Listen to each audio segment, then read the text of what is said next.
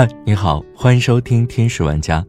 今天想和你分享的文章来自公众号“为你写一个故事”。李子柒怎么就不是文化输出了？不知道你们看过她的视频没有？这个女孩叫李子柒，是个视频博主。她所有的视频都是这样，以中国传统美食文化为主线，围绕中国农家的衣食住行展开。但和其他的美食博主不一样的是，他拍摄的时间跨度会拉得很长，更接近本质。比如一般人拍做酱油的菜，会从我们已经有酱油了拍起；而李子柒拍做酱油的菜，会从我们如何种出黄豆拍起。我不知道你们喜不喜欢，反正我是很喜欢。每次看他的视频，都会有一种被治愈的感觉。所以在微博、B 站，他也有很多粉丝。中国粉丝比他多的微博大 V 有很多，视频拍出来比他受欢迎的博主也有很多。李子柒真的牛的地方不在这，真正牛的地方是他在外网的影响力。截至二零一九年十二月五号，李子柒在 YouTube 上的粉丝是七百三十五万，而且这个数字还在飞速增长中。七百三十五万是什么概念？要知道，美国影响力最大的媒体之一，可能也是全球影响力最大的媒体之一，CNN，在 YouTube 上也只有七百九十二万粉丝，和李子柒差不多。然而，李子柒达到了七百三十五万粉丝，只发了一百零四个视频，而 CNN 却发了十四万条视频。两个账号的粉丝粘度也完全没办法比，比如李子柒几乎每一条视频播放量都在五百万以上，而 CNN 就差得多了。看到这儿，你可能会不屑一顾，会觉得这只不过是因为中国人多，在外网关注李子柒的应该大多都是中国人。点开李子柒的粉丝页去看，会发现全世界各地什么样的人都有。比如七个月前，李子柒用纯中文写了一条动态。底下有伊朗的、美国的、俄罗斯的，还有菲律宾的，有巴西的评论。虽然一直到五个月前才有中国网友把这段翻译成了中文，但在此之前，那些看不懂中文的外国粉丝依然不吝于在评论里表达对李子柒的喜爱。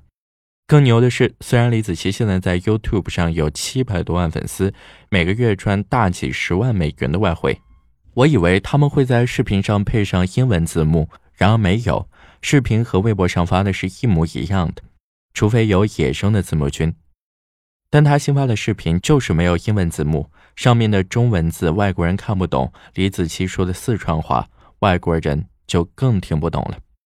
但底下老外一边是看不懂，一边求翻译，一边看。这个人说：“他是我最喜欢的 YouTube 博主，他是一个大厨、艺术家、园艺家。我希望他们能加上英文字幕。”我太想知道他们在说什么。这个人说：“难以相信，我最喜欢的 YouTube 频道竟然是一个完全听不懂语言的频道。”这些人还纷纷说：“这简直就是童话世界，简直就是伊甸园。”看到结尾，他和他奶奶一起大笑，我看哭了，眼泪在眼眶里打转。和 YouTube 网友一致好评相对的是，微博上很多对李子柒的质疑。很多人觉得李子柒把中国落后的一面展示给了外国人，中国人明明不这样生活，他这样是中国人的罪人。我就不明白了，中国还有九亿多的农村户口人群，还有至少两亿的真正农民，我们至今还有很多人会自己种田养猪，展示农业，怎么就落后了？汉民族公认的一大成就就是种植，特别是在哪儿都能种出菜来。我之前还看过不少在非洲种蔬菜创业的。即使放眼全世界，中国也是蔬菜最便宜的国家之一。这个去过发达国家留学的朋友应该都有感慨：不少国家是蔬菜比肉还贵。为什么务农就不算文化输出呢？这明明是中华民族的优势项目，怎么就贫穷落后呢？不能代表中国了呢？况且我们现在的城市里享受一切便利，又有多少是中国发明的呢？城市里大家吃的每一口大米饭，吃的每一口新鲜蔬菜，不都是农民种出来的吗？艺术来源于生活，但高于生活。田园牧歌不一定要真的浑身污泥。在李子柒的视频里，你能看到那种田园牧歌式的美好生活。而那种美好生活，常常被古今中外的文人雅士提起。在陶渊明笔下，这是怡然自乐的桃花源；在索罗笔下，这是脱身森林、不染声色的人，是不会忧郁节制的瓦尔登湖。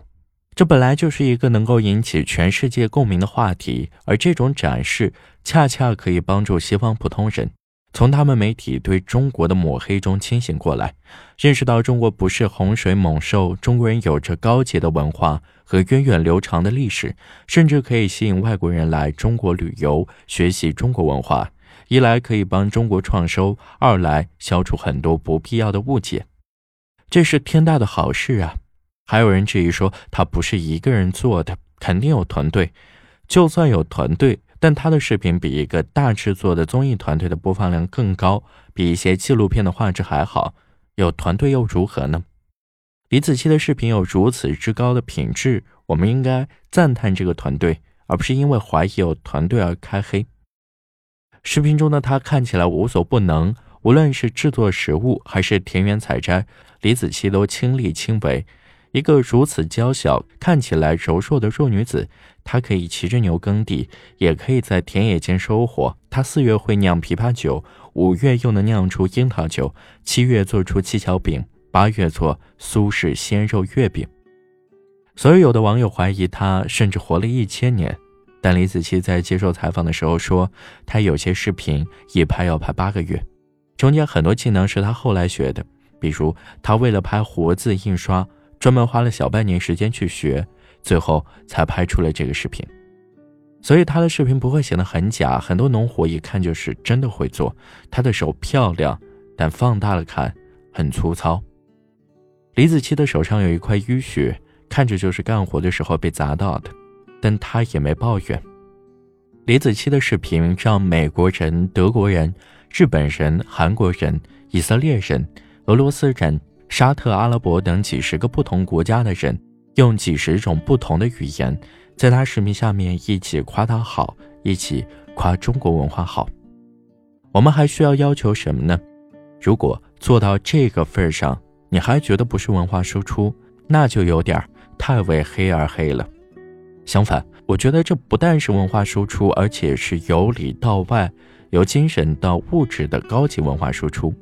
因为李子柒视频里往外输出的，恰恰是中华民族几千年来那些最精华、最珍贵的精神内核，这不是讲好，这不就是讲好中国故事的绝佳代表吗？我觉得很好。